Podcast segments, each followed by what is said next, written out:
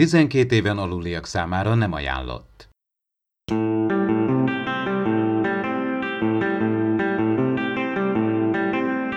Ez itt az Impulzus Podcast, az űrszekerek Star Trek tematikus epizód kibeszélője. A fedélzeten Csaba, Attila és Dave.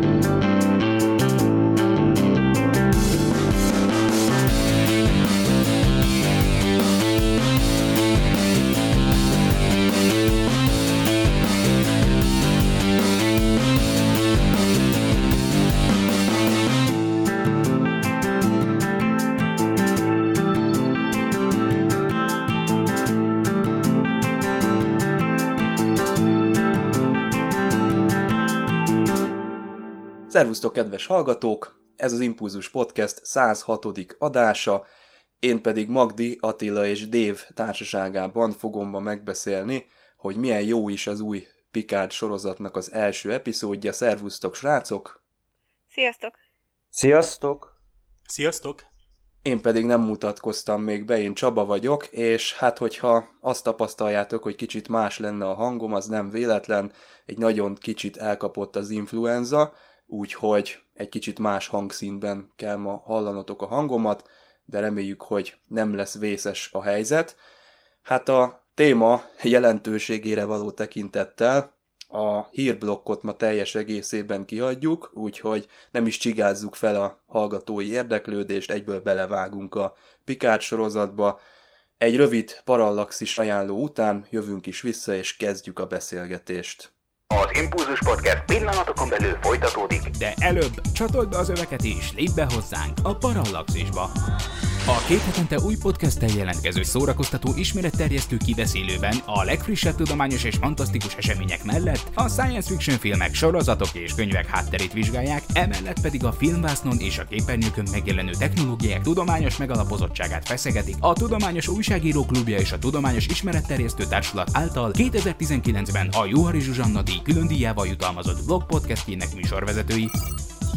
A Tilos Rádióban hallható szokolébresztő testvérműsorának epizódjaiért kattints a tudományosfantasztikum.hu tudományosfantasztikum.hu oldalra.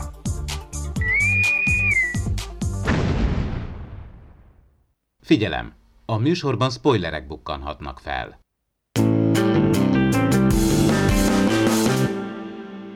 Hát előjáróban annyit érdemes elmondani, hogy talán ez az a sorozat, amit vártunk, ez az a megvalósítás, amire számítottunk, nem jöhet elég hamar a folytatás. Nekem bejött. nekem nagyon tetszett. Én, ahogy megnéztem az epizódot, ki is írtam a Facebook oldalamra, hogy ez, ez nem csak Picard, ez Star Trek. Tehát nekem annyira átjött a hangulat a Next Generation-nek is, úgyhogy nekem jó. Attila, neked jó? Gyakorlatilag azt mondhatnám, hogyha most a nemezist végignézném, és utána rögtön betenné, utána rákattintanék a, magára erre, a sor, erre az első epizódra, gyakorlatilag olyan lenne, mint egymás folytatása lenne. Erre vártunk, azt mondom, ides tova 15 éve. Egy ütős kezdéssel indít a, az epizód. Az Enterprise D-t látjuk, ahogy Data és Picard pókerezik a Ten Forwardban. Azt hogy is hívják? Étkezde? Vagy, vagy ilyen... Csillagbár. Csillagbár, ez az. Ez az, köszönöm szépen. És én nagyon féltem a Brent Spiner féle détától, mert láttuk a, az előzetesben, ugye Attila, te mondtad, hogy két szilva van a, az arcába, és hát nem sokat javult, azért valljuk be, hogy nagy csodát nem lehet tenni, ő ennyi idős, de valahogy ezt, ezen túl tudtam lépni itt a, a, a nézése közben ennek az epizódnak, mert nem is volt sokszor, és, és annyira magával ragadott a hangulat, hogy ezen hamar túl tudtam tenni magamat. Ráadásul ugye Déta nem is egy az egyben jelenik meg, hanem Pikártnak egyfajta ilyen emlékképekben, vagy ilyen emlékfoszlányokban, vagy álmokban, úgyhogy még akár azt is el lehet képzelni, hogy ő így álmodja meg a, a détát ilyen külsővel, de hát ez már, ez már persze ilyen belemagyarázás. Na de ugye visszatértek a pókerasztalhoz, ami nagyon nagy flash így a rajongóknak, hiszen a TNG is így ért véget. Hozzá kell tennünk, hogy mondjuk nem a tízes fedélzeten a csillagbárban pókereztek, hanem általában Détánál, de ez, ez csak egy olyasmi, amit el tudunk nézni, akár kőkemény rajongók, akár újak is. Ami viszont tényleg egy nagyon jó kezdés volt, hogy előtte tényleg Irving Berlin Blue Sky című számát hallhattuk, most tényleg így az eredeti erőadóként, miközben az Enterprise be úszik lassan a képernyőre, és tényleg így az embereknek ez, ez egy nagyon jó emlékezés volt, hiszen tulajdonképpen a TNG nem magával a sorozattal ért véget, hanem gyakorlatilag a nemezissel. És most jó volt ezt újra, fel, újra felelevenítette a régi emlékeket. Magdi, neked felelevenedtek a régi emlékek a TNG-ből ennek a jelenetnek a hatására? Igazából ugye az egész rész erre épített, hogy egy csomó emléket előhoz a, a régi sorozatból. De igen, persze, hát ezek ilyen egyértelmű utalások, aki ismeri a TNG-t, annak azért minden benne van. És hát mondom, nem csak ennél az egy jelenetnél, hanem ugye végig az epizód alatt van egy csomó ilyen visszautalás. Majd gondolom ki is fogjuk beszélni, a cselekményben is van. Ez gyönyörű, ahogy, ahogy kezdődik. Én direkt nem néztem semmilyen módon bele, csak amikor tényleg megnéztem az epizódot, azok a meleg színek, amik itt már jellemzőek rögtön az első képsorokban, és aztán mennek később, hogy a Chateau Picard ott is ezekkel a színekkel a nézőt teljességgel befogadja, tehát nem a Discovery-nek ezek a, az a hűvös, hideg, rideg science fiction világa van, tényleg az a TNG világ elevenedik meg előtted, pedig mondták, hogy nem TNG sorozat, de mégis az, és mégis azt viszi tovább, és, és teljes egészében a Pikáról szól, minden az ő szemszögéből történik, gyönyörű az eleje, és a főcím gyönyörű, de szerintem azt külön ki kell beszélni, amellett nem lehet ö, elmenni.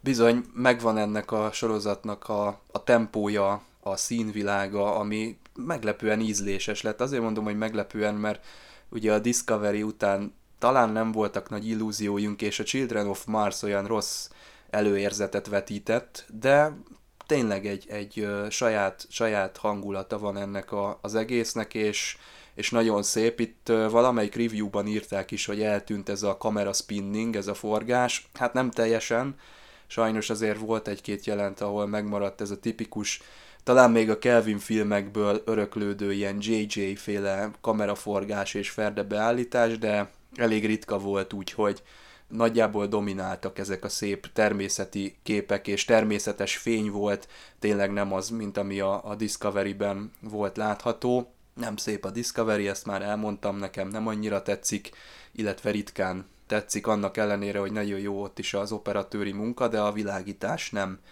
nem az igazi. Na de ugye itt van Dázs, még a főcím előtt, aki hát itt meglepő módon semlegesíti a, az életére törő támadókat, aktiválódik, vagy valami ilyesmit mondanak, Attila? itt a Igen, aktiválódik, közben. miközben láthatjuk itt ezt az agyszondát felrakják, és már tulajdonképpen azt mondhatjuk, hogy itt kezdhetnénk gyanakodni, hogy a támadók vagy romulánok, vagy valami romulánok által felbérelt, mert hisz a DS9 óta tudjuk, hogy a ilyen agyszondát, főleg ilyen típusút, gyakorlatilag a romulánok használnak, és tényleg, mintha hirtelen bekapcsolódott volna egy addig nem használt alfunkció, és gyakorlatilag tényleg egy olyan harci jelenetet látunk, amivel a, tényleg a híres hongkongi filmes Jun Woo gyakorlatilag a mind a tíz ujját megnyalná. Tehát Hú, egy nagyon olyan... jó tényleg ezek a pörgések meg. De tényleg ez gyakorlatilag látszik, hogy akkoribb, ami azért, ha emlékeztek ilyen a régi filmek, amikor Amerikába átjött John Woo, és akkor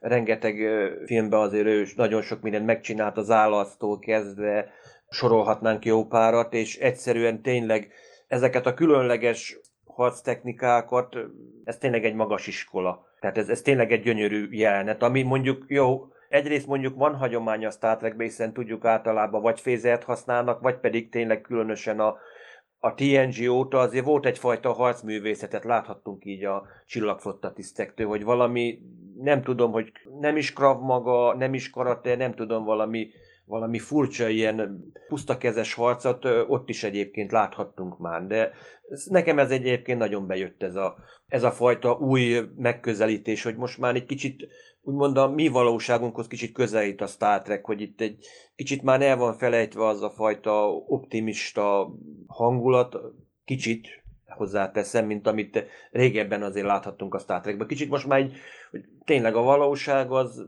kicsit keményebb, nyersebb lett. De ami egyébként jót tett a sorozatnak, hiszen mégiscsak 21. század vagyunk. Igen, a, én kicsit vitába szállnék ezzel, hogy, hogy, hogy az igaz, hogy a valósághoz közelebb áll, de hát hiszen a TNG-nek is, hogyha megnézzük az első szezontól a hetedik szezonig, akkor így erősen fejlődött a, a képe, tehát az elején egy kicsit még vissza utalva tosra volt a, a képi világa, és aztán a végén már egészen közel állt a, a hát most olyan furán fog hangozni, hogy a mi világunkhoz, de valójában ugye a mi világunkból építkezik ez a sorozat is. Hiába a jövőbe játszódik, de a mi világunkból veszi a, az alapot hozzá. És engem ez, ez, ez is érdekes ebbe a sorozatba, hogy most itt azért eltelt jó pár év, és még sincs olyan nagy hatalmas ugrás.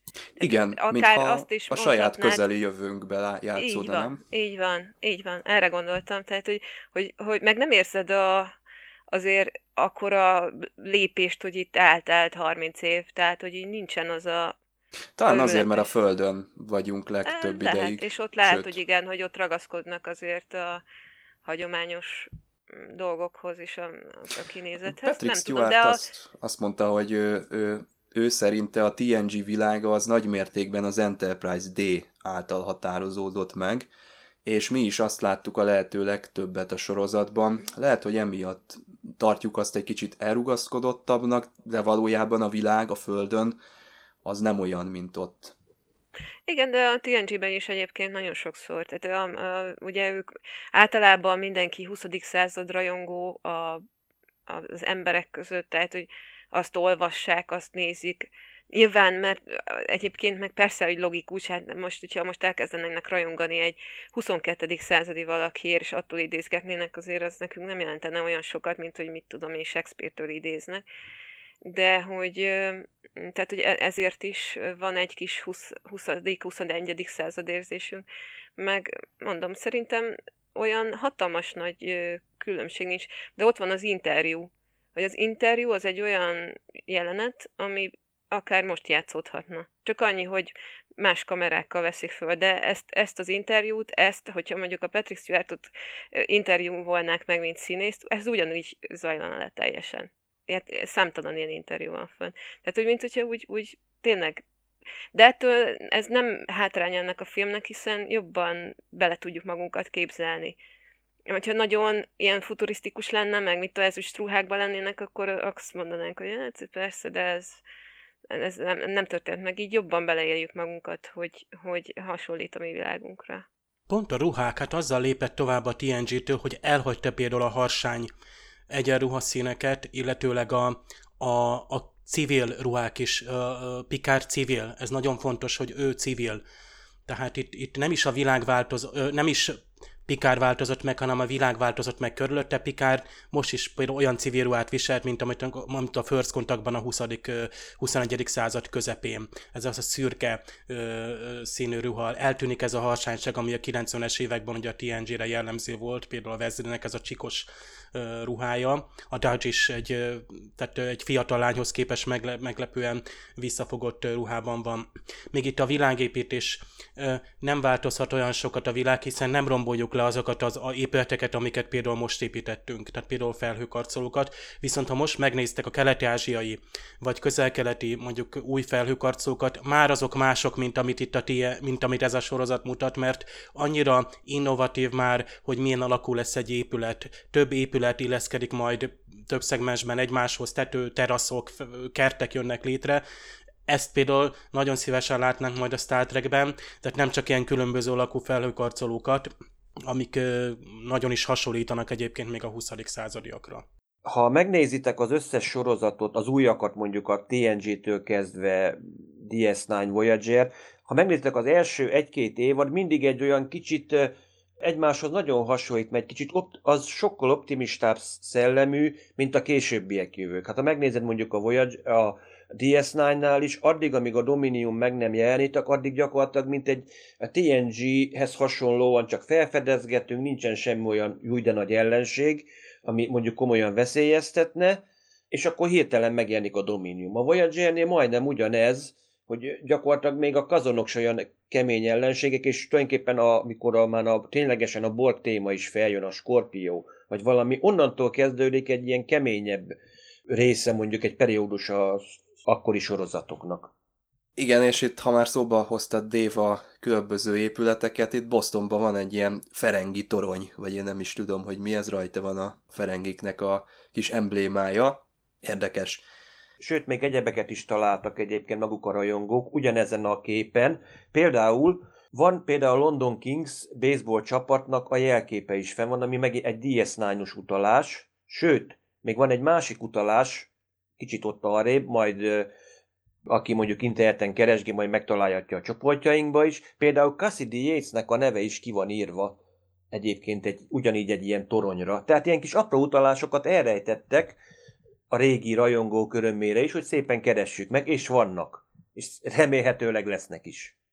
Dave, már említetted a főcímet, ami itt a Dodge jelenet után jön, ugye a Dodge-nak bevillan a Picard arca, és akkor itt rögtön összeköttetésbe kerül a két főszereplő. Már tudjuk nézőként, hogy ő fel fogja keresni természetesen az egykori admirálist, de igen, a főcím az valami fergeteges lett, vizuálisan is, és zeneileg is.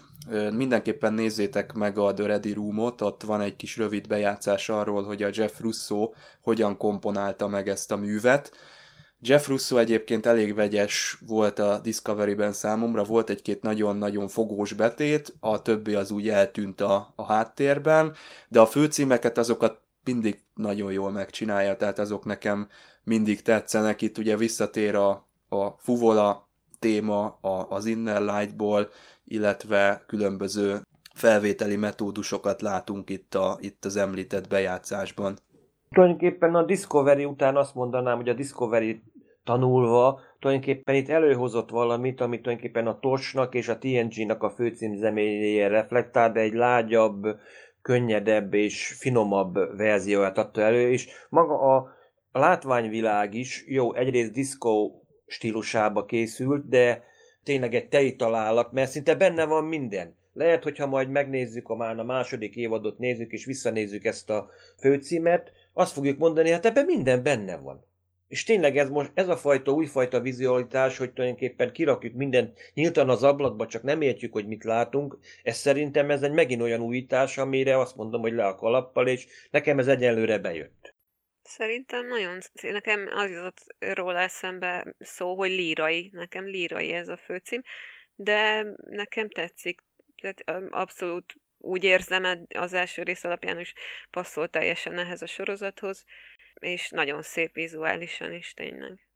A főcím mondja meg, hogy miről szól ez a sorozat. Én meglepődtem, egyáltalán nem is tudtam, hogy lesz főcím, és picit féltem is, hogy csak megjelenik egy Star Trek Picard logó és gyönyörű főcím vizuálisan, zenében is, az a, az a látság, finomság jelzi azt, hogy hogyan közelíti meg ez a sorozat a Star Trek-et és Picardot. Picardról szól ez az egész sorozat, és Picard arca épül fel, ahogy ott szétrobban a mars, vagy valami törmelékből az ő, ő arca összeáll újra, vagy egy szétesett arc, tehát gyakorlatilag most lesz megint egész szét, tehát valahogy ki fog teljesedni ő, tehát valamiképpen erre utal a főcím, és ennyi. Tehát nem kell tovább gondolni, hogy a Discovery főcímese biztos, hogy az mind konkrét utalást tartalmazott a, a sorozat eseményeire is, de ott van Picard, mint élő személy megjelenik. Tehát most ez a főcím nem egy űrhajóról szól, bár az Enterprise D, ha megfigyeltétek, az se egy tökéletes CGI modell volt, ott is visszafogtak egy picit a látványból. Itt már nem kellett megmutatni, hogy hú, milyen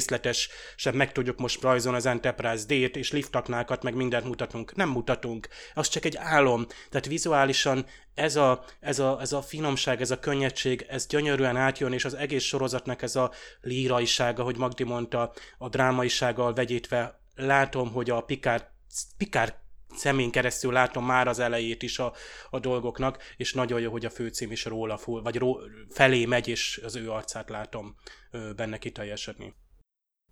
És a főcím után jönnek szerintem az epizód leges-legerősebb jelenetei. Egyrészt ugye látjuk a nyugdíjas Pikárd, hogy hogyan tölti az idejét a családi birtokon, Úgyhogy itt megismerkedünk Larisszal és Zsabánnal, a két Romulánnal, aki Pikárnak dolgozik, vélhetően menekültek a, a krízisből, akiket ő befogadott, és, és együtt él velük. Number One-t is látjuk, ugye a, a kiskutyát. Gyönyörű szép képek vannak itt is, baromi jó, és jön az interjú, ez, ez helyezi képbe gyakorlatilag az egész sorozatot. Azok számára is jó, akik látták az előzményeket, de azok számára is tökéletes, akik egy, egy hangot nem ismernek a TNG-ből, vagy a TNG mozifilmekből, ugyanis elmeséli, hogy mi történt gyakorlatilag a, a Mars kolóniával, mi történt a, a Romulus kimenekítés során, és annyira zseniálisan oldották ezt meg, hogy nem lesz túlterhelt a jelenet. Ez az interjú, ez egy ilyen, egy ilyen Jolly Joker, mert mindenre jó elmesélni ezt az egész dolgot, és megmutatni, hogy Picard még mindig Picard. Egy-egy nagyon-nagyon erős mondatban, hogy nem Romulán életekről van szó, hanem életekről van szó, és ez a csillagflotta már nem az a csillagflotta, itt, itt kristálytisztán kijön, hogy ez, ez az a Picard, akit mi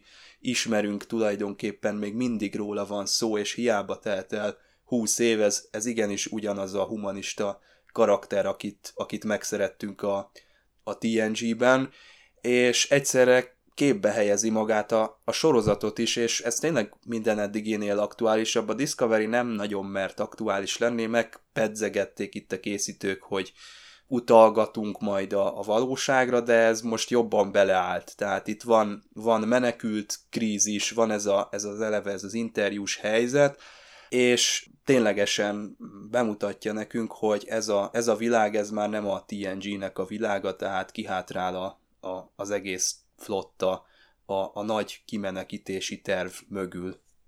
Neked, ami fontos az interjúnál, az, hogy amit mondtad, hogy képbe helyezi, de ugye ennél több is, mert hogy bekapcsolja a Calvin idővonalat e, ebbe a történetbe, mert ugye megemlíti a, a, a Romulán bolygónak a, vagyis a, a, a, a szupernovának a felrobbanását, és a, ezzel ugye mindig arra hivatkoztak, amikor akik ellenezték a Kelvin idővonalat, hogy de hát az nem is volt benne, és hogy az, de hogy annak ott kellett történnie azon a, az idősíkon, tehát hogyha ez most így be van kapcsolva, az azt jelenti, hogy a Kelvin idővonal is létezik. A Kelvin idővonal mondjuk úgy, hogy tulajdonképpen egy új valóságot teremtett, tehát tulajdonképpen egy új párhuzamos univerzumot. Hogy ez lehet szeretni, lehet nem szeretni, szerintem eh, mondjuk ez nem a témája, hogy ki beszéljük, erről beszéltünk nagyon sokat. Amit mondjuk még hozzátennék, hogy tulajdonképpen ez a riportnak lényegében az aktualitás, akkor az alapja azért megfigyeltük mi, hogy az emlékezés napja, hogy tulajdonképpen valamilyen szinten úgymond a, a föderáció médiája megemlékezik arra, hogy volt egy ilyen Romulán nagy katasztrófa, a nagy evakuálás, amit tényleg a csillagfotta vezetői, azt mondom, immelámmal nem is nagyon akartak, és Pikárnak ez tulajdonképpen ez ilyen személyes sérelem is, lesz láthatjuk azért, hogy mennyire fel bosszantja magát rajta ezen, hogy tényleg, hogy ez látszik, hogy elönti az adrenalin, hogy igen, hogy ők megtették, amit meg kellett, és gyakorlatilag most meg úgy néznek rájuk, mint a véres ingre, hogy mint a, mint a bűnbakok lennének. Szinte ezt látszik, hogy ilyen személyes értésnek veszi, hogy igen, hogy most beszélünk, hogy tényleg, hogy Romulán életeket mentett meg. Nem, életeket mentettünk meg. És láthatjuk azért, hogy Picardot mennyire eltemette magát. Valószínűleg emiatt a sérelem is, meg hogy hát nem tudjuk, hogy most ön, önként mondott le, vagy rákényszerítették, hogy lemondjon-e, de látjuk, hogy szinte eltemette magát a birtokon, azért látjuk az első képkockákon, hogy gyakorlatilag egy bottal járva, botra támaszkodva a kutyájával járja végig ezt a hatalmas birtokot, tényleg mint, egy, mint egy olyas valaki, aki már gyakorlatilag fél lábbal a sírba van, hogy már ö, itt érzi jól magát, hogy lehet, hogy felnéz éjszakánként a csillagokra, hogy igen, én a csillagokkal bejbaragoltam az univerzumot, de most már itt vagyok, most már nincsen semmi, mint akinek már nincsen célja. És mondjuk vicces, amikor tényleg ott látjuk, a, bemegy a magába a, az épületbe, és akkor hirtelen a hogy a, a Romulán ott éppen ott tesz vesz, közben nézi a tévét, hát érdekes, hát tévéznek, és akkor nevű, Zsabán, Zsabán ott éppen közben egyrészt beszél vele, közben tesz vesz tévét néz, és akkor megint egy kis apró poént beraktak, hogy hirtelen a háznak a biztonsági rendszereit megszólal, és akkor ki van írva, látogató riadó, tehát egy kis poén, hogy hát ilyen, ilyen nem szeretem vendég jön, tehát már ezzel is úgymond utalnak az ember, hogy na megjönnek a riporterek, szükséges rossz, és Pikárnak diszbe kell vágni magát, és akkor tényleg udvariasan kell válaszolni. Látszik, hogy tulajdonképpen, mint a pupa hátára úgy kell neki ez az interjú.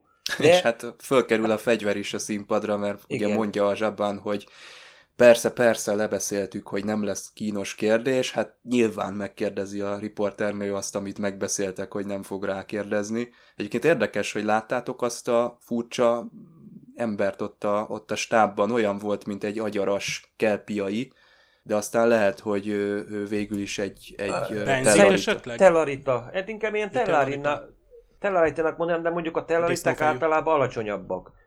A, a, a Discovery óta, úgymond a Tellarita egész magas is lehet. Tehát ezért látjuk, amikor Harry Mudd összeugrik azzal az illetővel, akinek a nővérével állítólag etyepetyézett, úgyhogy általában a tellariták úgymond az emberi átlagmagassághoz képest kisebbek, de itt úgy látszik, közben itt átugrották ezt a problémát. Ők is nő, megnőhetnek kicsit. De tényleg ez, hogy a kínos kérdések azok úgyis előbb-utóbb előkerülnek. Ugye a riporterek 400 év alatt se fognak változni. De ezt ki kellett mondani, mert itt ezek a nagy sérelmek határoz, határozzák meg a mai Picardot. Három nagy sérelemről van szó. Az, hogy ugye Picard vezette ezt a menekítő küldetést, ahol hát több millió Romulánt kellett kimenekíteni, és nem csak Romulánt, mert ugye, mint kiderült a képregényből az egyik bolygón, a Romulánok rabszolgasorban tartottak egy másik fajt, és az ő kimenekítésükről nem volt szó. Azt mondták Pikárnak, őket nem kell kimenekíteni, csak a Romulán telepeseket. Ez egy ilyen erkölcsi válság, ennek még nem tudjuk mi a vége, mert a képregény még nem jelent meg. Aztán itt van az, hogy a Mars megtámadása, aminek a következtében ugye a flotta megsemmisült, nem voltam kimenekítéshez eszköz, emiatt a föderáció ugye fülét farkát behúzza, visszavonult attól a kötelességtől, amit kellett volna, tehát nem a föderáció elnézés, a csillagflotta. Tehát ezért mondja Picard, hogy ez már nem az a csillagflotta, ez szégyen, gyalázat és kriminális amit ott ez a, ez a visszakozás, hogy nem hajtotta végre ezt a kimenekítést, és nem és betiltotta a szintetikusokat. És ennek hatására a szintetikusok betiltásot, meg különösen détára nézve egy olyan sérelem, ami miatt ő kilépett. Egyébként pont Alex Kurtz, már hát nevettem, mert az egyik interjúban azt mondta, hogy Pikát kilépett a föderációból, vagy elhagyta a föderációt. Hát jelen pillanatban is Franciaországban van a föderáció területén él, tehát a csillagflottából, és egyszerűen ő számára lefagyott az idő. Nekem abszolút a Logan című film jutott eszembe, ahol az öreg Patrick Stewartot ott, ott ápolják, és már egy teljesen más lelkiállapotban van, és nem értjük, hogy miért van olyan állapotban, hogy mi vezetett oda. Na most itt próbálják összefogni, hogy a Picardnál mi vezetett, hogy mi lett belőle egy megkeseredett öreg ember? Nem, mert miért jön egy igazi küldetés, miért jön a Dodge, a Picard azonnal a rég és azonnal teljes energikussággal ott van. Tehát a világ változott meg körülötte, és nem a Picard lett fásultá. Ő még mindig ugyanaz az a régi, aki erkölcsileg helyes, sem tud dönteni. Viszont nagyon emberi maradt, és ez jó, mert ugye mondjuk így elfárad a lépcsőn, így 90 évesen, és nem próbálták bevonni őt is az ilyen pörgő rugásokba, meg az ilyen nagyon nagy akcióba, úgyhogy szerintem ez is, ez is egy jó húzás volt. Igen, de azért öregedni nem öregedett semmit. Pontosabban nagyon-nagyon közeli felvételeket csináltak róla, és ezért ott a ráncai azért előjönnek, de, de az az érdekes, hogy hogy egyszerűen ő, ő nem öregszik meg. Én, én a, most is azt látom benne, mint a TNG első szezonjában a fiatal kapitány, fiatal akkor, akkori kapitány, tehát hogy egyszerűen nem tudom, ez az ember tényleg így tartósítva van valamivel, ögréteával, vagy nem tudom mivel.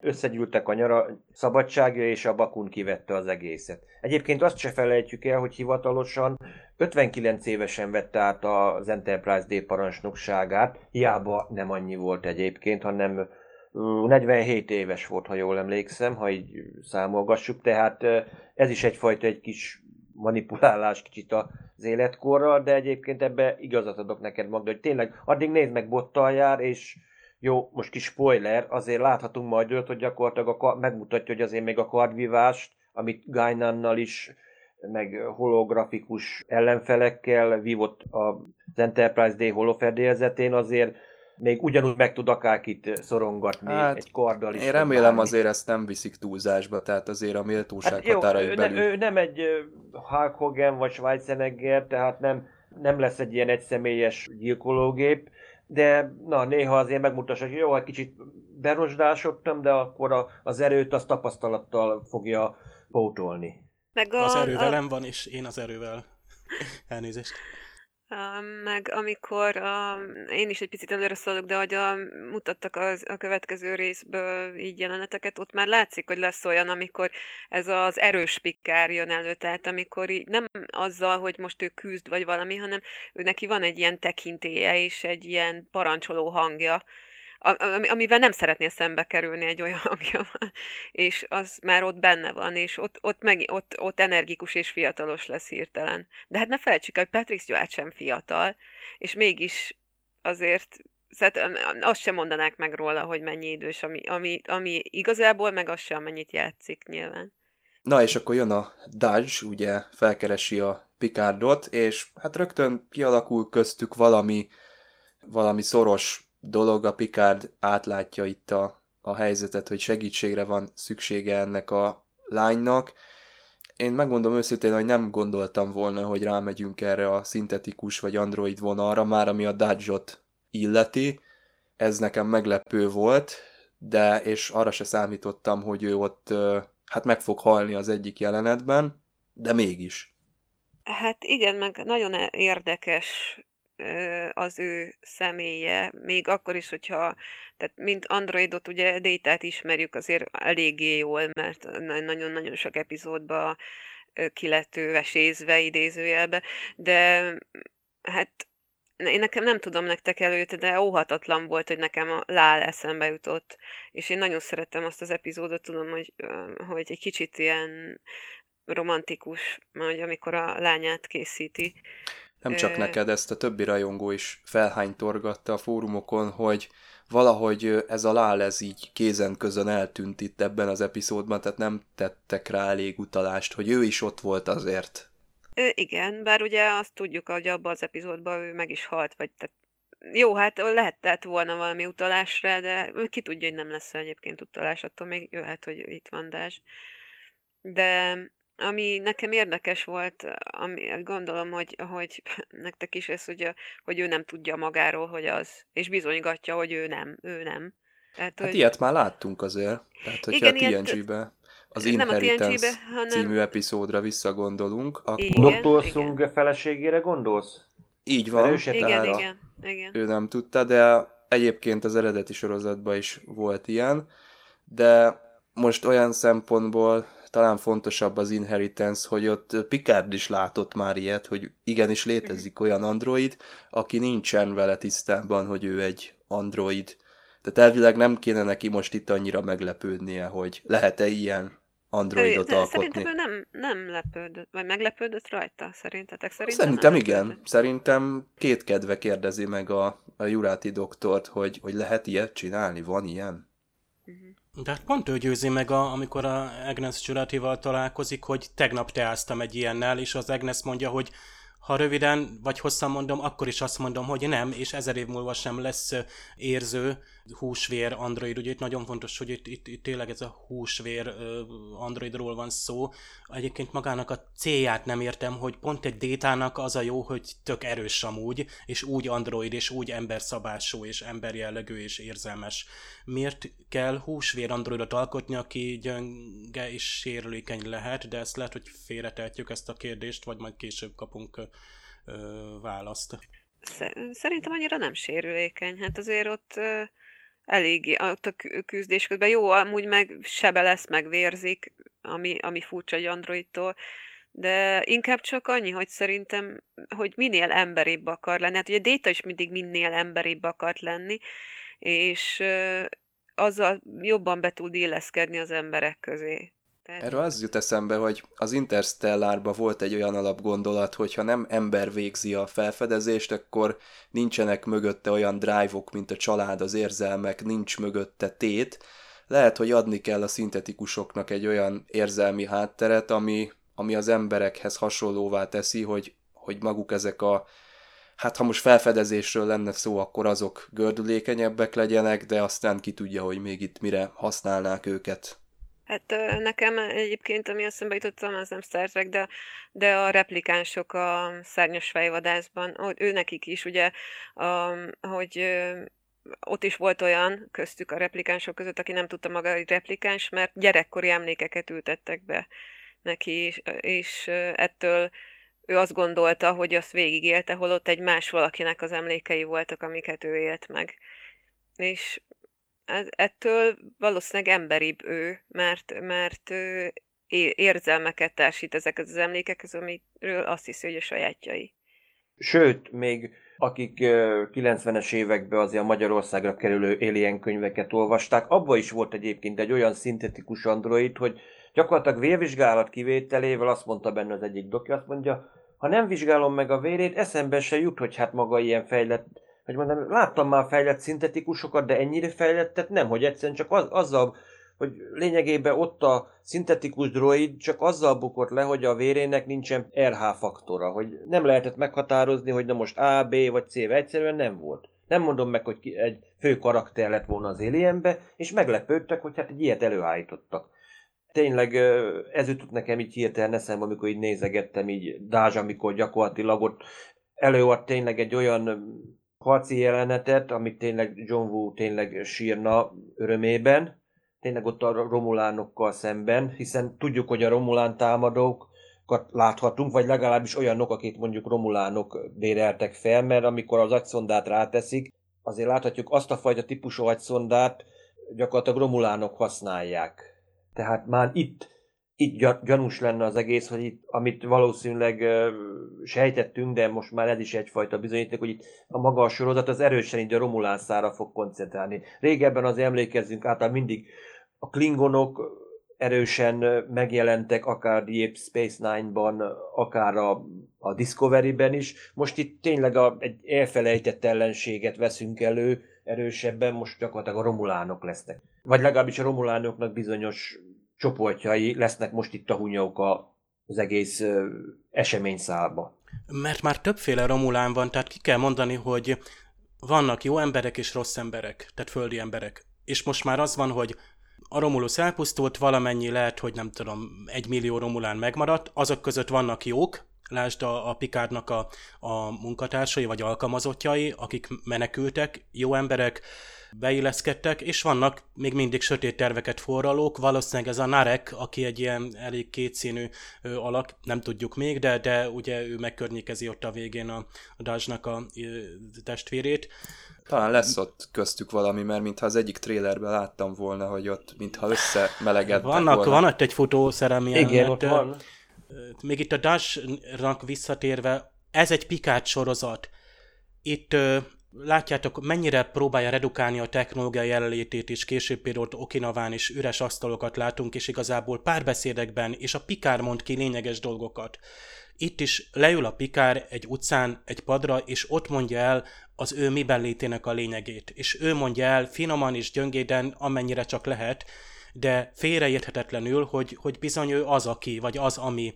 Tehát nyilván nem egy lelketlen gyilkológép, de azok az emlékek, amik vannak, azokat meg kell becsülni, mert az a saját magáé, és ezt már egyszer elhangzott Pikára kapcsolatban, hogy például amikor ő 20 perc alatt egy szonda által egy egész embernek az életét élte meg, ugye egy idegen civilizációban, egy nagyon szép epizódban, abban gyakorlatilag ugyanaz van, hogy azokat az emlékeket már sajátjának tekinti, pedig egy másik emberé voltak. A Dajsnak itt lehet, hogy beültették, hogy ő neki édesanyja van, apukája, aki Orhire átnevezett el róla.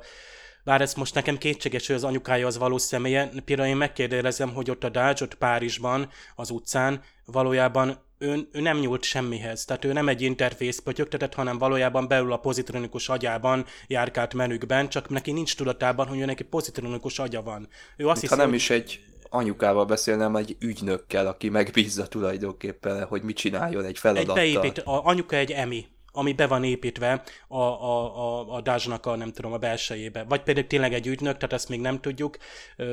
Érdekes, nagyon érdekes koncepció, például az ikertestvére, akkor most, akkor most az ikertestvére beszél róla, ő róla tud, de akkor most, szóval itt nagyon bonyolult ez a twin probléma egyszer sem nagyon klisés, hogy ha szabad így mondani, hogy ikertestvér, de hát már a TNG-ben mindenkinek volt úgymond ikertestvére, lásd Rikernek transporterbe esett hasonlás, a Pikárnak ott van Shinzon, vagy volt valami buta robot, amikor a Pikárt egyszer elrabolták, és a Enterprise-ra jött egy ilyen hasonlás, és tehát mindenki Meg szembesül... Lore. Lore, data, lore és before. Tehát itt igazából a data-nak a hasonlásaival tele van a, a, a Star Trek, tehát most miről beszélünk? Fistful of datas. Igen, hát. Michael Knight-nak is volt egy ilyen bajuszos hasonmása, úgy emlékszem. Az Igen, Knight igen, ő tulajdonképpen ő volt az öreg Nike-nak a valódi fia, és azért lett, azért plastikáztatta át plastikai műtétre, hogy amikor maga Michael Arthur Long meghalt, azt hitte mindenki, hogy meghalt, és akkor gyakorlatilag a plastikai sebésznek annak az ő fényképét adta át, és úgy szabták át az arcát, tehát volt ilyen. Ez rengeteg helyen így megjelenik ez a fajta Eniker téma. Tényleg, hát emlékezzünk mondjuk a Konstantina démonvadász. Nekem ez volt egyébként, hogy megnéztem ezt az epizódot, nekem hirtelen ez jutott eszembe, hogy ott is mondjuk meghal a Zikreknek az egyik tagja, és akkor utána a főhős gyakorlatilag az Ikerpárnak a másik tagjával próbál az ügy végére rá járni. Tehát Nem is kell olyan messzire valami. venni Attila, mert a Star Trek eredeti sorozatban emlékszel, hogy azért volt egy bajszos William Shatner is a, Igen. az első évad záróba. Igen. Úgyhogy ez, ez mindig, mindig velünk van ez a toposz. Na de, ugye Dave említetted, hogy itt azért vannak klisék, de valahogy ezeket a kliséket is olyan érdekes módon oldották itt meg. Például itt van ez a fraktál alapú neuronklónozás. Ez nyilvánvalóan egy olyan csoda szer itt a forgatókönyvben, ami csettintésre megold nekünk egy olyan problémát, hogy mondjuk a, a détát vissza lehessen hozni, vagy hasonló, de mennyivel jobban hangzik ez már, mint mondjuk a vörös anyag, vagy az időkristály. Hát meg az a kérdés, hogy igazából Détának mi volt a terve, és miért csinált ezt az egészet. Mert hogy egyértelmű, hogy ö, ő neki volt egy terve, aminek van egy, vannak lépései, aminek még most csak a legeslegelejét láttuk a... Mint a Cylonoknak. eredeti- Van egy tervük. Igen. Igen. Hogy hát nem véletlen ugye a nyaklánca a Dásnak, és hogy, hogy annak el kell jutni a Pikerhoz, és a- az, az is oda kerül. Tehát, hogy olyan, mint hogyha Data egy kicsit előre látta volna, hogy a jövőben ez hogy fog történni. Nem tudom. De, de mint hogyha neki tényleg így meglettek volna ezek a kártyái. De vajon egy android, aki logikusan gondolkodik, az, az kellően előkészítette a tervét arra, amit szeretett volna. De én nekem is az az érzésem, hogy Détát akarják visszahozni, tehát hogy, hogy valamiképpen úgyis őt vissza fog kerülni valahogy. De ez Data Pedig- terve volt?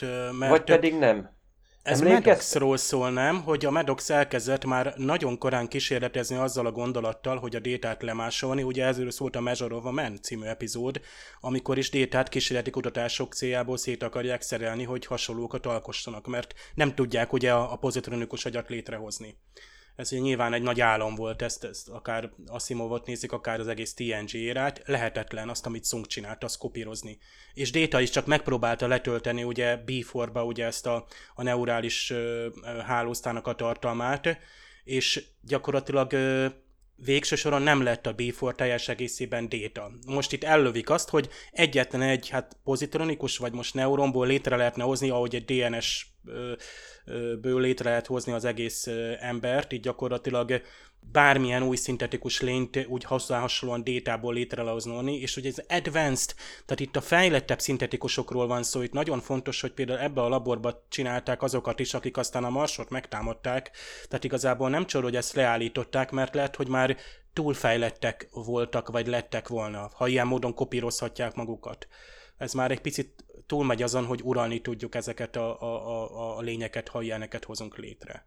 Emlékeztek, a TNG-be volt egy epizód, amikor a Bozeman hajó több mint 80 évre időhurokba került, és akkor Data a jövőből valahogy információt kapott, hogy mi fog történni, és gyakorlatilag a, ezáltal oldották meg a problémát. Nem lehetséges, hogy valamikor a Data valahonnan a jövőből, mármint a történet szerinti jövőből is valahonnan ezt a tudja, hogy mi történt, és valahogy utalásokat helyezi el saját maga által, még a TNG korszakba. Azért gondoljunk a festményre, meg nagyon sok mindenre, hogy tulajdonképpen ő megpróbálja mondjuk a kapitány segíteni, és elhelyez ilyen különböző ilyen kis útjelzőket magának, Pikárnak is, ma- Dázs, Dázs testvérének is, hogy ki tudják eh, bogozni az egész rejtét. Tehát valamilyen időhurok esetleg nem el- elképzelhető.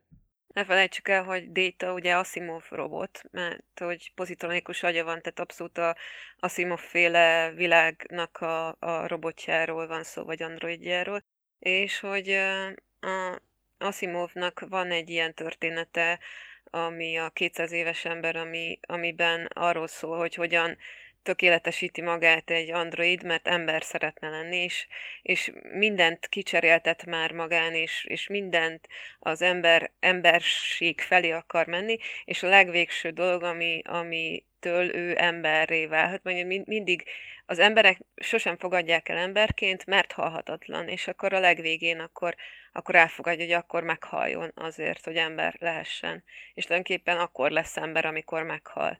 És hát valószínűleg ez, ez mert az emberek valahogy azért nem fogadják el az androidokat, mert, mert egy kicsit félnek tőle, egy kicsit irigyek is rájuk szerintem. És ez a klónozás, ez pláne halhatatlanná tesz, ez olyan, mint a, a Star Wars-ban a Jedi szellemek, hogy, hogy nem önző egy kicsit, hogy egy Jedi szépen összeomlik, ott marad a ruhája, és aztán utána erőszellemként örök időkre ott kering a galaxisban, és jó tanácsokat ad, és ezzel nem lebőcsönnek arra, mert tök jó ez a, ez a, ez a sztori, és, és ezt, ezt is imádom, csak itt én úgy érzem, hogy, hogy Tétának nem biztos, hogy az volt a célja, hogy halhatatlan legyen tehát pont az ő benne sokszor fölmerült ez, hogy ha teljesen egyedül van és minden barátját túléli, az valahogy ő neki nem egy, egy jó érzés. Itt a, megint ez a Medox, aki most egy ilyen, ilyen kísértő szellemként van jelen, nem bírtuk a TNG-be se, azt hiszem csak egyetlen egy epizódban van, meg egyszer a Déta írogat neki ilyen napló üzeneteket kutatja a détát, ő elkezdte vizsgálni a détát, a személyiségét, és szerintem így a megszállottja válik, tehát ő, ő lesz majd szerintem ez a sötét alak, aki ilyen őrült tudósként fog majd lehet, hogy az utolsó epizódban felbukkanni. Tehát, hogy ő rekonstruálta végül is détának a eszenciáját, ahogy ott a Picard próbálja megfogni ezt a dolgot az agnes hogy ugye oké, okay, a Déta mindig akart lányt, de nem a Déta hozta létre a Dust, meg a Sujit, vagy, vagy a Asha, vagy hogy nevezik a, a testvérét. Tehát Maddox hozta létre gyakorlatilag úgymond Détának a belső, tehát a, a festmény alapján. Tehát Déta rajzol, festett egy festményt, lány, lányom, ez egy fantázia. És gyakorlatilag a Maddox ebből kiindulva úgymond megteremtette Déta, úgymond ezt a teremtő erőt használva, megteremtette azt, amit Déta is lehet, hogy meg akar teremteni, neveztesen lányt, hogy, hogy miért vannak ikrek, azt egyébként nem tudom, hogy magyarázzák meg, hogy ez a fraktális klónozás, ez, ez, ez így működik, hogy mindig két entitást hoznak létre? Ilyen biztonsági kópia? Hát úgy tűnik, igen. Egyébként, amikor a, a Picard kicsomagolja azt a festményt, milyen érdekes az a csomagolás, nem? Hogy ott lefejtődik róla az a, az a furcsa cucc, de mi mindent raktározott el a, a Picard a múltjából, ugye ott van a Picard Day, a Picard nap, amit ő nem nagyon szeretett különösebben, de mégis elrakta, mint emléket, illetve ott van a régi hajója, a Stargazer, van ott Attila, vagy melyik is? Igen, ez valóban a Stargazer, és még láthattunk egyebet is, nem csak ezt a Picard feladatot, hanem láthatjuk például, amikor a Worfnak a első tárgyalásán használt Klingon harci tört, egy battetet is látunk, és még sok apróságot, amit nehéz lenne ki, de tényleg ez, egy, ez is megint egy kis kikacsintás, hogy igen, kis ilyen TNG-hez kapcsolódó emlékek, hogy a hőskor szinte. Na beszéljünk egy kicsit erről a Ready Roomról. A Will Wheaton egy, szerintem egy hihetetlenül jó műsorvezető, szuper jó lelkesedéssel és odaadással és beleéléssel csinálja ezt a műsor, de sajnos nem működik nekem ez a formátum, mert valahogy amikor ott ül a, a Haneli Culpepper és a Michael Shabon, akkor ők, ők valahogy olyan sótlanul válaszolnak, vagy úgy nem veszik föl a fordulatszámot. Talán ez lehet, hogy azért van, mert egyrészt lehet, hogy itt az európai premierek miatt még jetlag van, vagy, vagy nincs meg az a, az a aftertrack-es show műsor, ami, ami be tudná őket pörgetni, úgy, mint mondjuk régen ott volt a Gretchen Jayberg meg az Aaron Harberts, akiket ugye nagy rabszolgahajcsárokként tartanak számon, de ott ők is úgy jól feloldódtak, meg úgy mindenkivel kötetlenebb volt a beszélgetés. Nekem ez kicsit még ilyen akadozó volt. Ti hogy éltétek meg ezt a sót? Hát egy picit meg vannak illetődve még szerintem, meg, meg lehet, hogy ők nem annyira szoktak hozzá ez a világ, az azért Wheaton jó ideje benne él, ebbe az egészbe, tehát neki azért nem volt olyan nehéz ebbe bele csöppennie, és hát ő műsorvezető már nem tudom mióta, meg hát ugye a Star Trekhez is azért elég sok köze van, ott nőtt föl.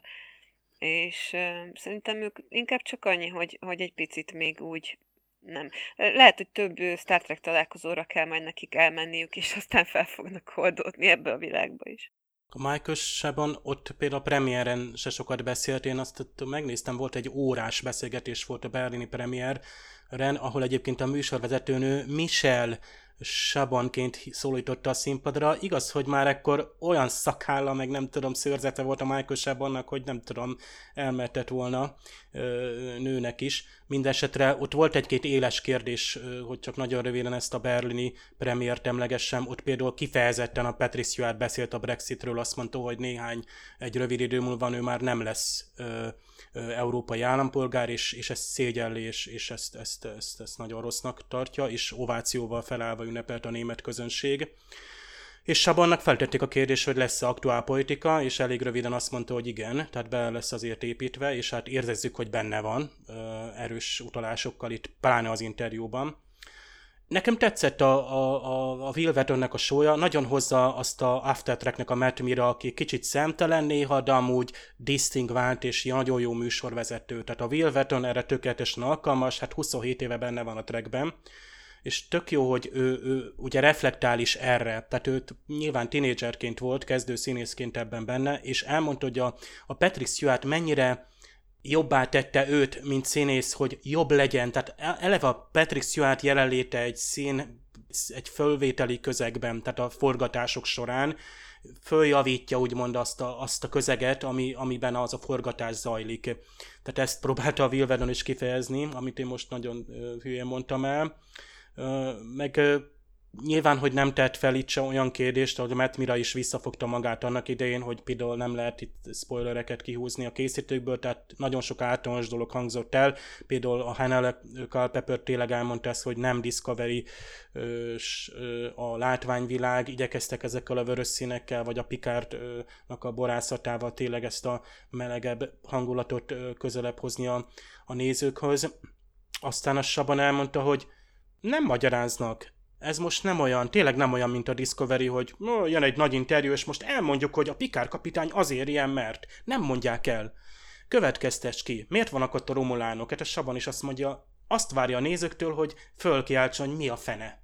Mit, romulánok, mit keresnek ott Pikárnál? Ez a szituáció, és ezt, ezt, ezt kell megértenünk, hogy mennyit változott a világ és nyilván a number van is, ott van ugye a kutya, a persze szóba került, a Wilvedőnek is olyan kutyái vannak, tehát tök jó, hogy ő reagál ezekre a dolgokra, és nagyon tetszett nekem tényleg, hogy ő is, őt is lenyűgözi, tehát teszem azt a fő cím, ott ugye volt is, Csaba mondtad, és már ezt, hogy meg kell néznetek legalább a végét ennek a Ready Roomnak, ott van, nagyon klasszul ott van, ahogy spontán alakulgatnak ott dolgok, a dinamikája ennek a bizonyos főcímzenének, ami amilyen visszafogott, annyi sok apró utalást tartalmaz, és ahogy együtt mennek a, a zenészek, tényleg egy nagy zenekari felvétel, fantasztikus tudni, hogy ez, ez így működik, és az egész sorozatban ezt érezik, hogy organikus is, és tényleg, tényleg valami élő, az a sok művi dolog, amit azért a Discovery-ben láttunk, az, az kicsit el van hagyva természetes közegeket látunk, szőnyegeket, normális ruhákat, tájakat, és nincs, nincs túlterhelve a szemünk ugye, a, ugye azzal a rikító vagy harsány sci világgal. Egy-egy képre van ott csak, hogy picit körbe tegye, a, a, a, hogy milyen a szituáció.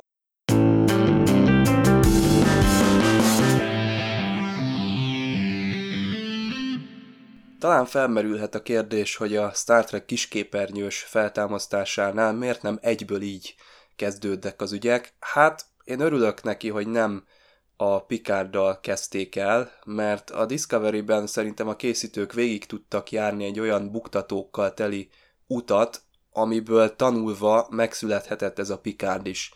Tehát ki kell tudni mondani, mint ahogy Haneli Culpepper mondta ki a The Ready Roomban, hogy ez nem a Discovery, ahhoz képest most mi egy olyat akarunk csinálni, hogy.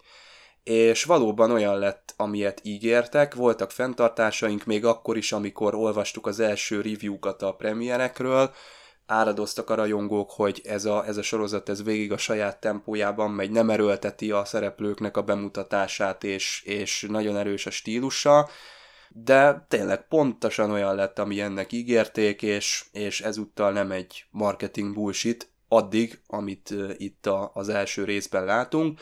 A folytatást aztán majd uh, meglátjuk jövő héten, hogy milyen lesz.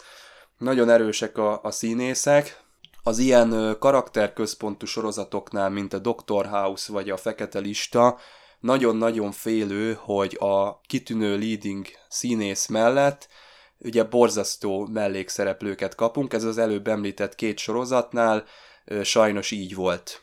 Különösen a, a Fekete Listánál nagyon-nagyon gyengék a mellékszereplők illetve a, a főszereplők a, a James Spader mellett. Itt minden egyes színész nagyon erős, talán ez is azért van, amit Dave említettél, illetve Will Wheaton felhozott, hogy Patrick Stewart erősíti a, a stábban a, a színészeket, a, a, a mindenkit, aki vele dolgozik, a, a, a legjobbat akarja kihozni magából, és, és ez nagyon érződik a, az egész produkción, nincs elkapkodva, nincs elmagyarázva, minden, a képek mutatják be nekünk a, a nyugdíjas pikárnak az életét, a képek mutatnak be egy csomó mindent, és ez, ez így van rendjén, hiszen ez, mint mozgó kép, ugye zenéből, mozgóképekből és párbeszédekből áll össze, és mindegyikre erősen támaszkodik a, a formátum, és különösen ez a kitüntetett epizód. Hát én nagyon várom már a, a jövő hetet, sőt, kicsit olyan érzésem van, mint Eric Cartmannek, hogy legszívesebben lehet, hogy lehibernálnám magamat addig. Hát mm, elég sok mindent elmondtál előttem egyébként, amit én is mondtam volna, de, de még hozzáfűzve inkább a te mondandódhoz, hogy a Discovery kitaposott egyfajta utat, és hát ugye a stílusba is azért jó, teljesen más, mint a Discovery, ugyanakkor például ez a fajta sorozat felépítés, hogy összefüggő történetet mutatunk be, és nem epizódikus. Ez is például a Discovery hozta be mm, a Star Trekbe.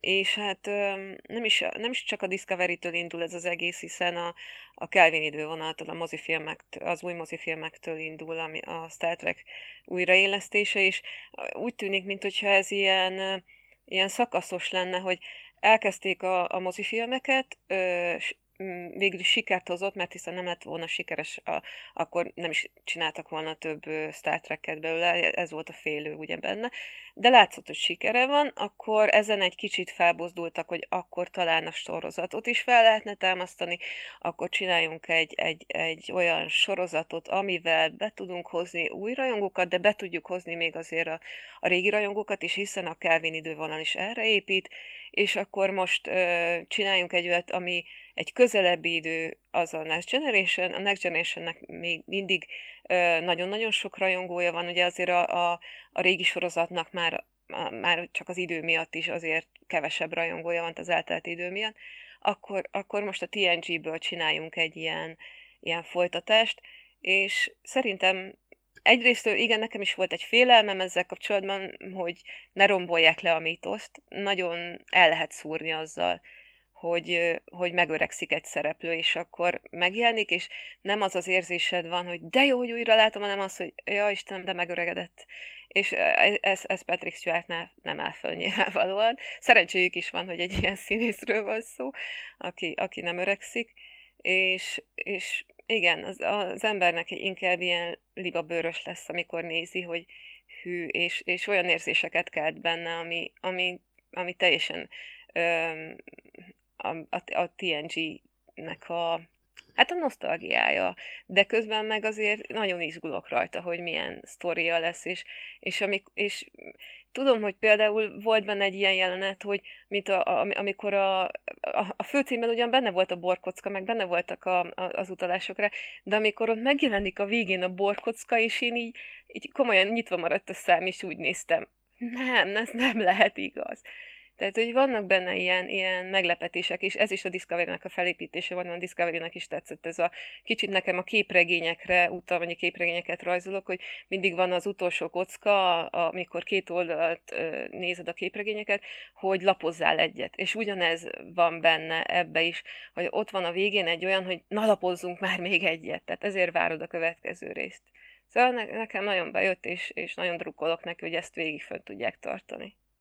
Nem titok, én is nagyon vártam ezt a sorozatot, és eddig jó kis apróságokon, nagyon apró dolgokba tudnék csak belekötni, de, ne, de egyébként nem tudok, mert tényleg egy, egy mozgalmas, titokzatos világot kaptunk ismét a Star Trekbe, és végre valódi Star Trek. Mondjuk én azt mondom, hogy végre most az volt az érzésem, hogy egy valódi Star Trek-et nézek. Akkor is, ha nincsen meg a TNG-nek az a meg a 90-es évek Star Trek világának azok a harsány élénk színei, de mégis valami olyasmit kapunk, amit azt mondom, mintha a nemezis óta nem történt volna semmi, és tulajdonképpen szinte a nemezistől felvesszük a fonalat. De olyan érzésem volt abban a pillanatban, amikor tényleg elindult maga a, a film, film a sorozat.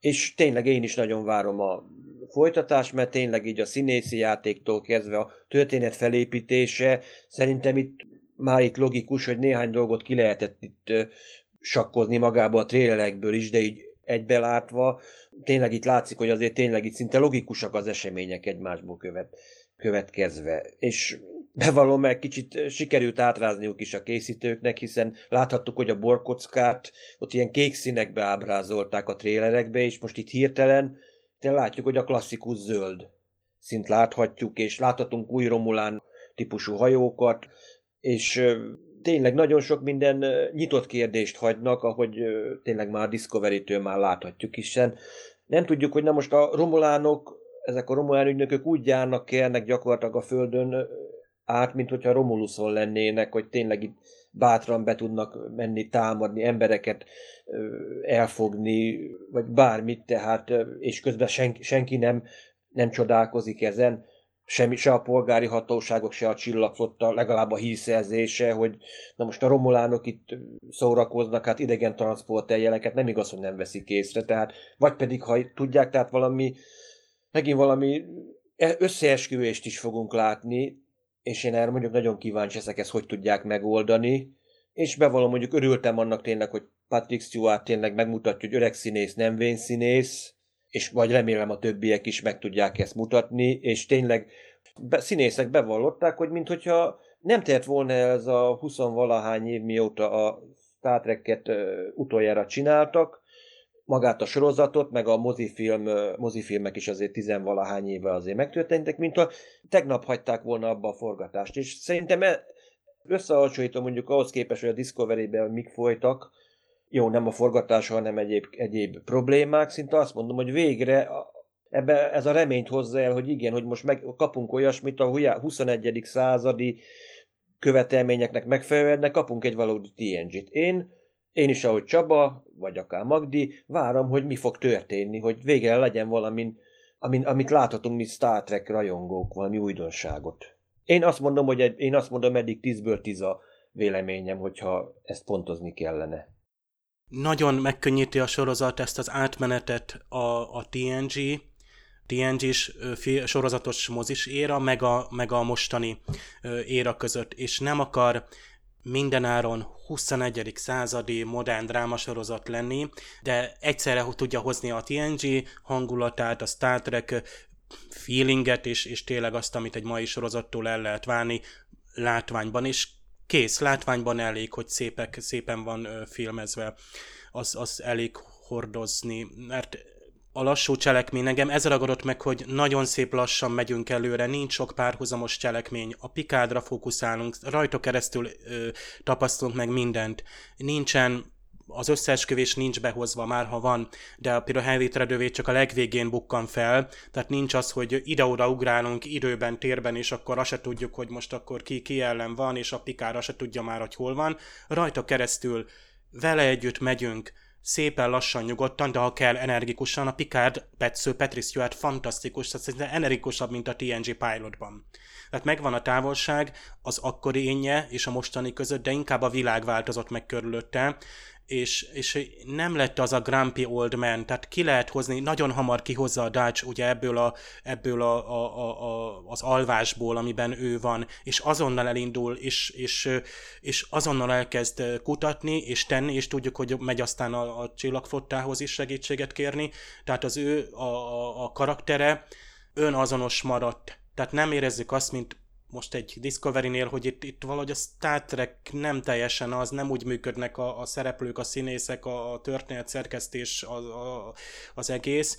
Itt voltak éppen vannak fordulatok, van akció, de nagyon szépen ki egyensúlyozva van azzal a, a, a, a, a, a finom és lírai képsorokkal, amik, amiket az eddigi Star Trek-ekben is szerettünk. Nagyon szépek a párbeszédek, tehát itt sorba lehetne idézni a Pikárnak a mondatát, hogy jó az álom, jó volt, de a fölébredek az a rossz. Tehát ezek mind-mind, mi is fölébredtünk egy hosszú álomból, és erre ébredtünk, hogy megváltozott a világ, de azért a Patrick Stewart kezét fogva be tudunk lépni ebbe az új uh, Star Trek világba is. Az új karakterekből keveset kapunk meg, keveset tudunk róluk, mert ez Pikár sorozat, ő rá fókuszál, nincs sok más párhuzamos szál, nem is kell az nekünk. Ugyanakkor ez is egy új Star Trek sorozat, tehát egy új érába vezet be. Itt majd lehet, hogy lesznek ezek a nagyon modern androidok, akiket egy, egy szál pozitronból lehet replikálni. Gondolt Nézzétek meg a TNG mennyi újdonságot hozott. Replikátor, holofedélzet, a, a csillaghajók milyenek lettek, tehát ott egy hatalmas ugrás volt.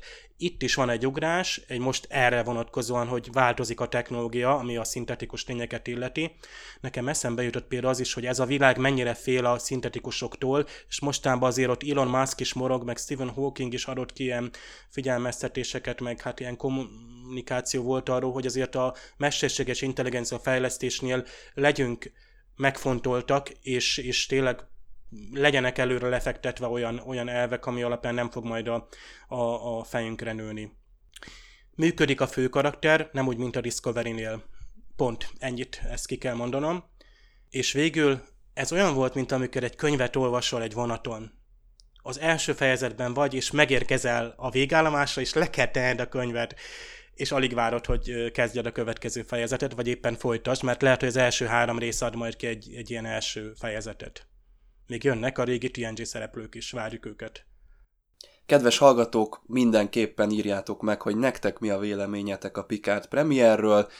Ezt megtehetitek itt a műsornak a posztja alatt, vagy pedig a csoportunkban Star Trek Picard, így keressetek rá, csatlakozzatok, ha még nem vagytok ott, illetve most már nyugodtan spoileresen is megoszthatjátok a ti véleményeteket, mindenképpen beszéljük meg, a jövő héten pedig visszatérünk. Ne feledjétek, a csoportunkban a Premier és az Impulzus Podcast megjelenése közötti időszak spoilermentes övezet, viszont vasárnaponként megszűnik a tilalom, és jöhet nyakló nélkül minden vélemény. Köszönjük a figyelmet, Magdi köszönjük, hogy itt voltál, Dév Attila, köszönöm a szakértelmet, sziasztok!